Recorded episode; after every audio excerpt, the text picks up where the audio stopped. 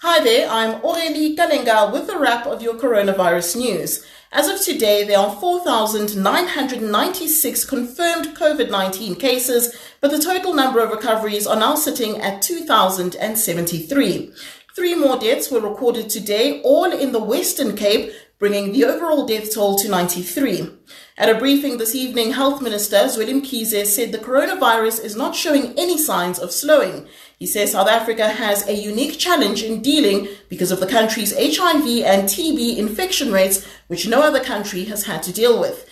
The outlook for now is that infections will peak around late July or early August, but the minister has stressed that the lockdown has helped to stem the spread of the virus while reiterating the call for people to stay at home.